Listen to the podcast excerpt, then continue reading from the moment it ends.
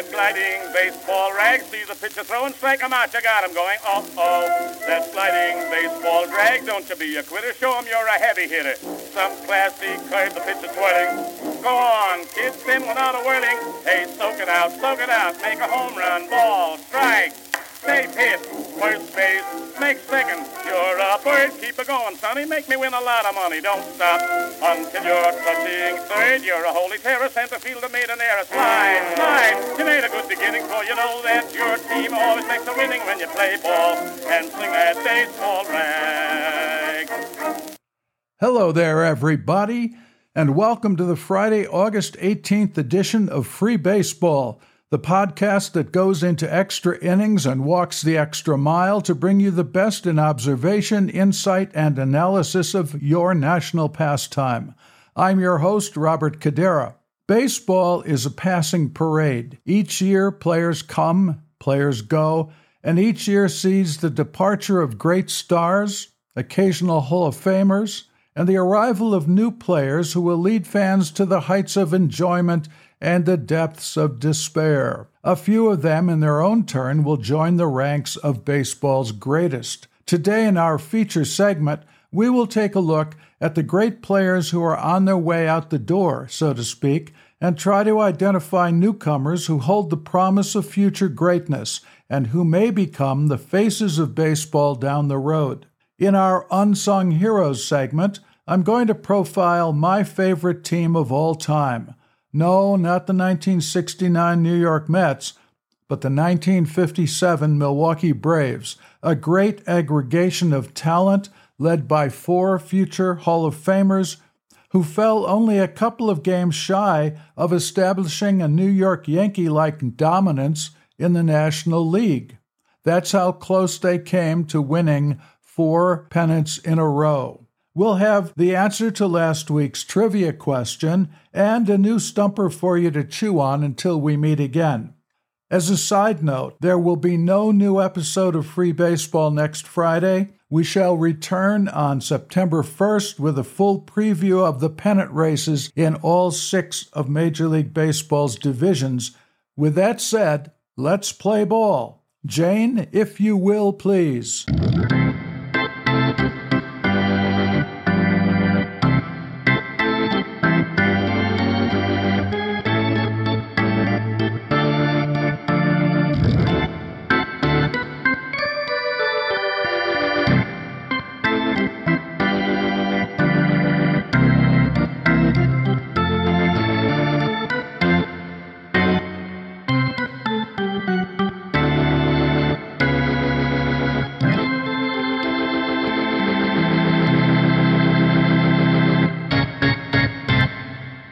The end of the 2023 season will mark the end of the line for some well known and incredibly successful major leaguers.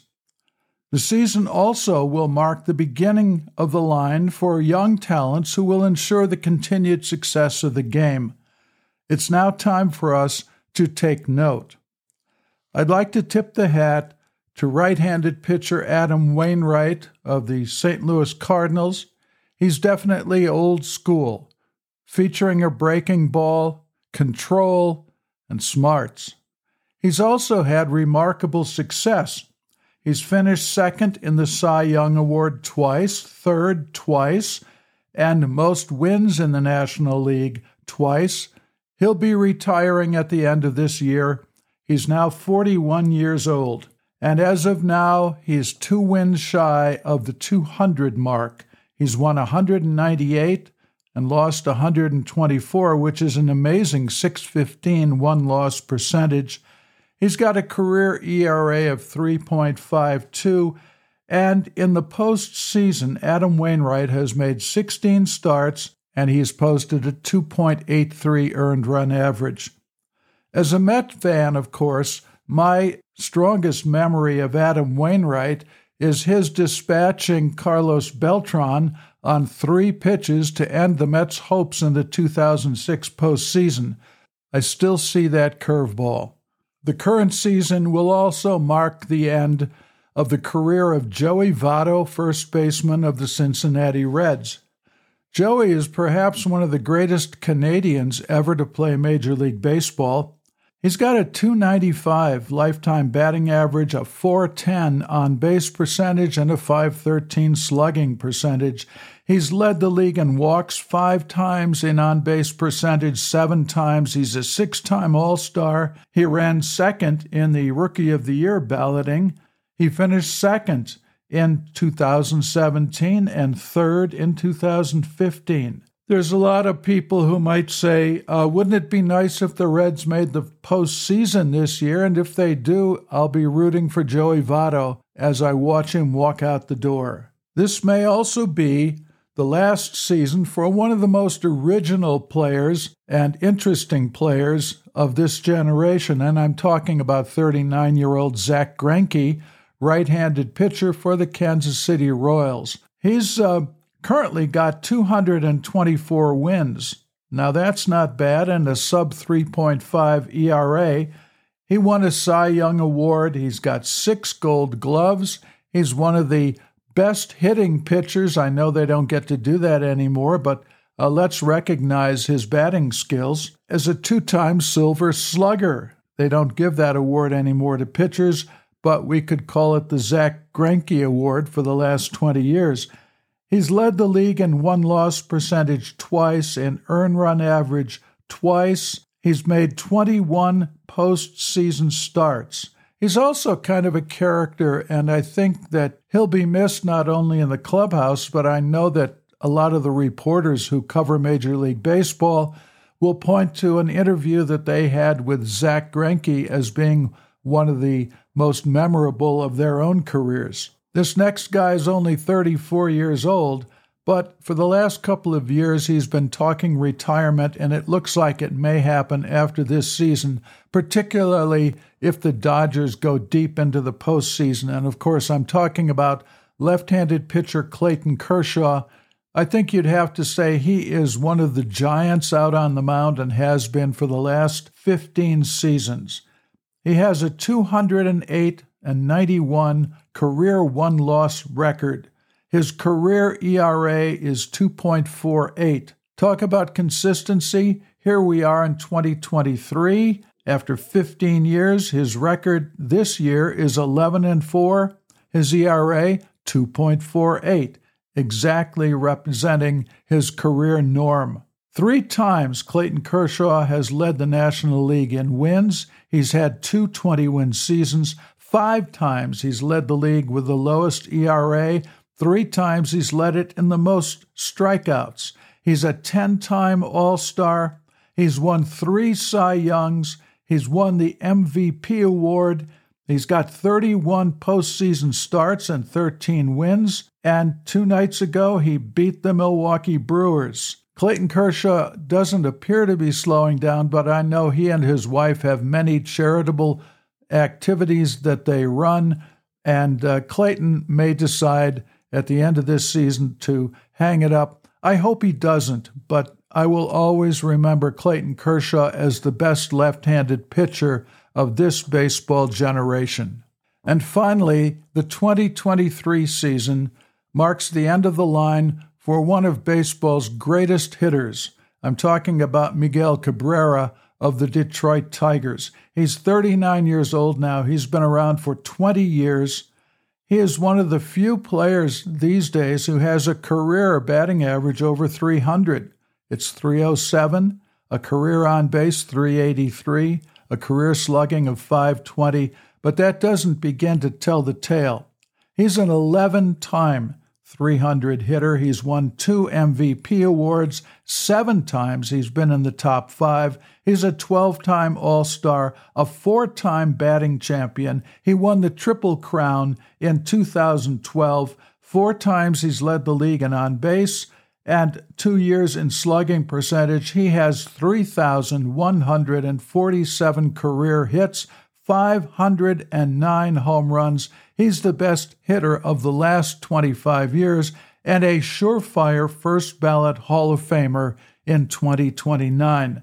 Miguel Cabrera, the greatest hitter of this baseball generation, and sad to say, we probably won't see more of him after this year. It's part of being a baseball fan to have to say goodbye to favorite players when they reach a certain age. On the flip side of that, we also get to say hello to new and shining talents each and every year.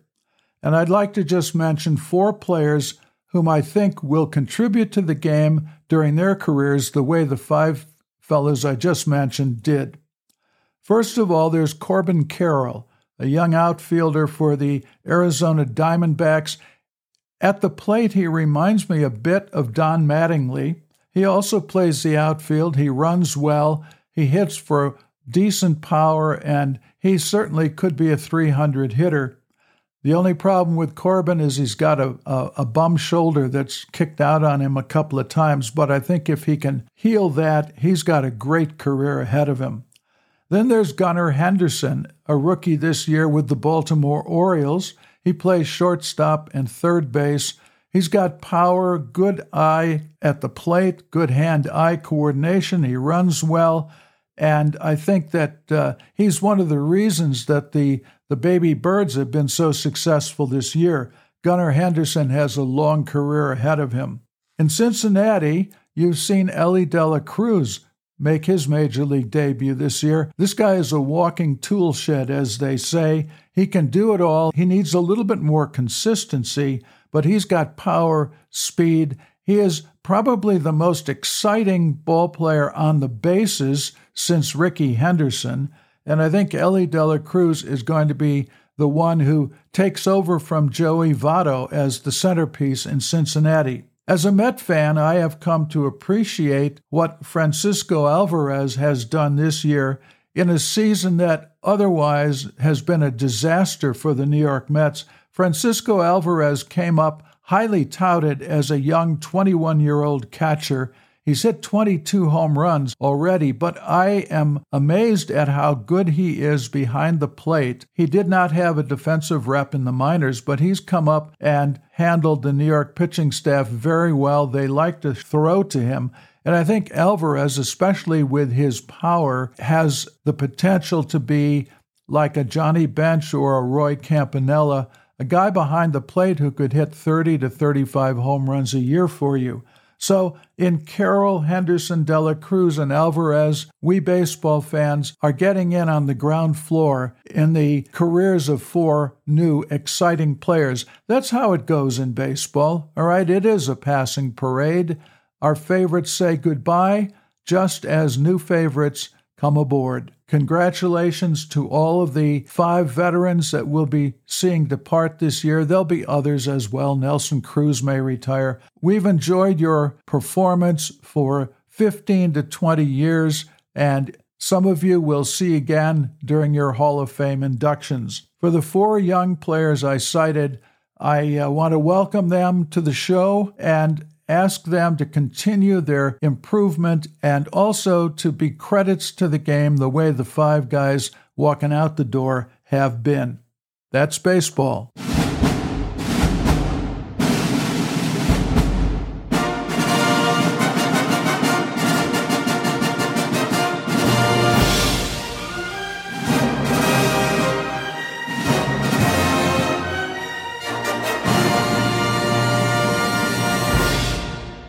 Of course, that fanfare means it's time for the Unsung Heroes segment of Free Baseball, and this week is very special to me.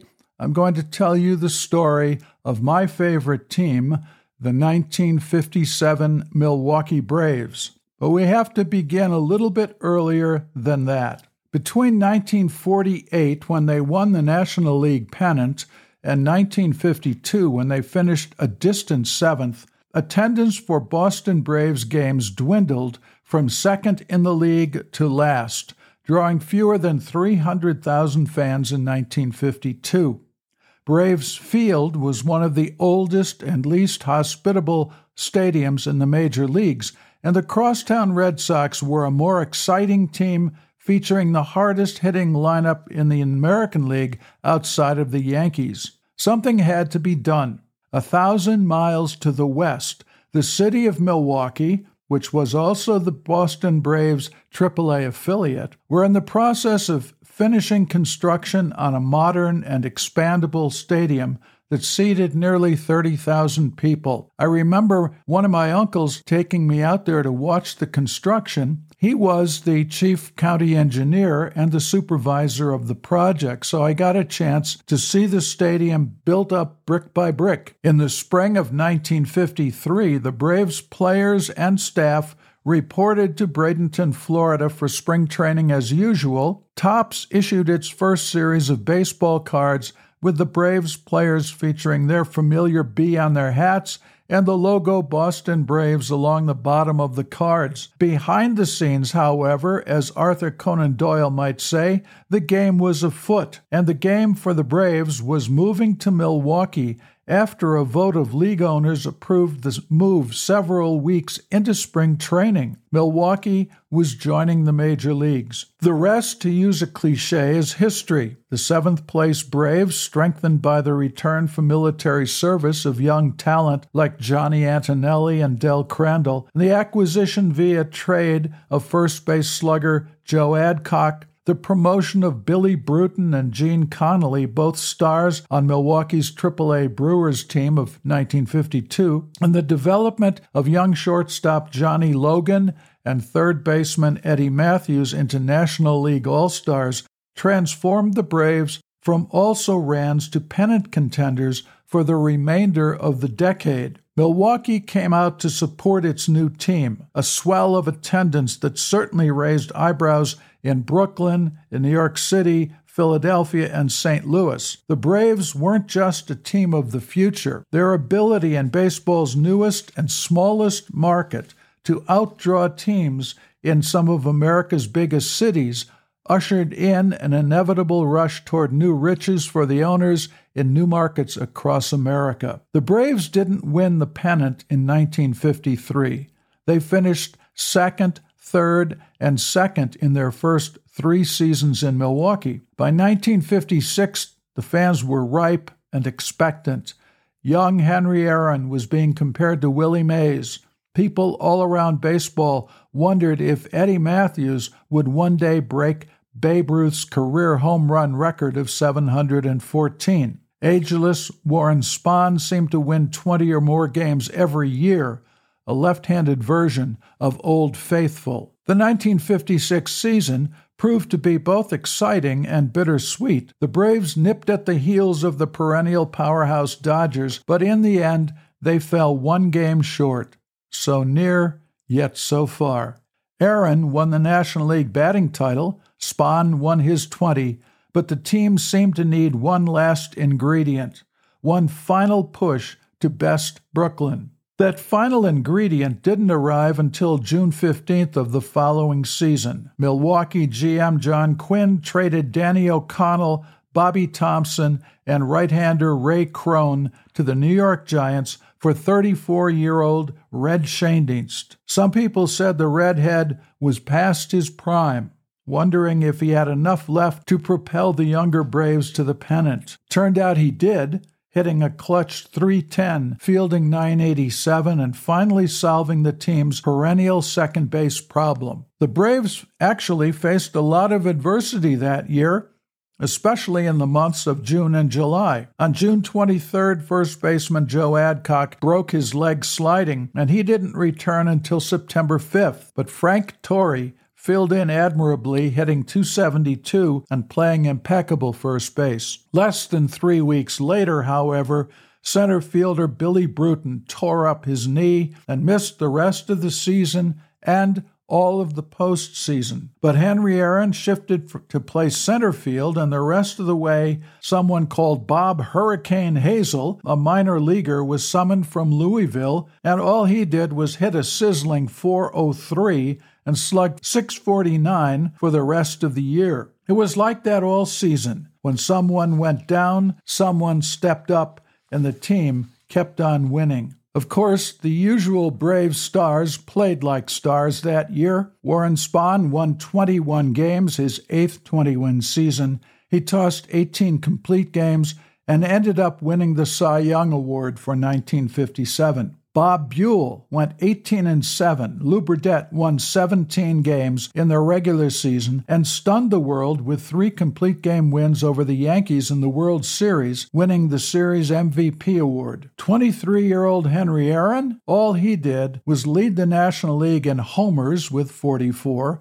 RBIs with 132, runs scored with 118, total bases with 369, and he also hit 322 on his way to the Most Valuable Player Award for 57. Fittingly, it was Henry's game winning two run home run in the 11th inning off of Billy Muffett of the Cardinals on a Monday night, September 23rd, that clinched Milwaukee's first pennant in front of 40,926 delirious fans. I wanted to be among them, but it was a school night, alas. The Yankees were highly favored to defeat the Braves and defend their title as world champions, but they hadn't figured on Lew Burdette, who got his revenge and then some. The Yankees, you see, were the team that originally signed him, but they traded him to the Braves along with $50,000 for Johnny Sain six years earlier. Lew tossed three complete game victories, the last two being shutouts, and Game 7 was pitched on just two days' rest. The Yankees had no answer to Lew Burdette, and Lew Burdette turned in one of the outstanding postseason pitching performances of all time. Needless to say, the Burghers of Milwaukee went wild, and Milwaukee was never quite the same. So that's my favorite team of all time. Are they unsung heroes? Well, to this extent. Consider this the 1956 Braves finished one game behind the Dodgers. In 57, they won the National League and the World Series. In 58, they won the National League. In 59, they finished tied with the Dodgers and lost in the playoffs. So you could say that the Milwaukee Braves of that era came within just two or three games of winning the National League four years in a row, something that no team in the history of baseball has ever done win four National League pennants. Hats off to the 1957 Milwaukee Braves. It's trivia time now at Free Baseball. Last week's stumper was this Can you name the first team to hit 200 or more homers and steal 200 or more bases in a single season? Well, I hope you didn't scratch your head too much on that one. The answer, of course, is the 1996 Colorado Rockies. They hit 221 homers that year, and they stole 201 bases. Most people have forgotten that team, but Ellis Burks hit 40 home runs, drove in 128 runs, stole 32 bases, and hit 344. Andres Galarraga hit 47 homers, knocked in 150 runs. Even he stole 18 bases and hit 304. Third baseman Vinny Castilla 40 homers, 113 ribbies, 304, 7 stolen bases. Dante Bichette in the outfield, 31 homers, 141 runs batted in, 313, 31 steals. And then, of course, let's not forget Eric Young Sr., their second baseman, who stole 53 bases. Just like the 1947 Giants, all these pyrotechnics didn't amount to much. The Rockies finished third in the National League West that year. How can that be? Well, it can be when you have a 5.59 team earned run average, the Coors Field effect. Every baseball fan knows about Joe DiMaggio's 56 game hitting streak. But can you name the current Major League player who holds the record for the most consecutive games in which he struck out? That's the question, not for next week, actually, but for two weeks from now. That wraps up this week's episode of Free Baseball. We will be back in two weeks on September 1st with our pennant race preview. Hope to see you then. Bye. The Free Baseball Podcast is brought to you by Black Range Publishing, producers of the Gabe McKenna Mystery Series and the Black Range Pub podcast. You can find us at www.blackrange.com blackrangepublishing.com. Free Baseball can also be found at the following podcast platforms Buzzsprout, Spotify, Apple Podcasts, and Audible. I'm your host, Robert Cadera. Thanks for stopping by.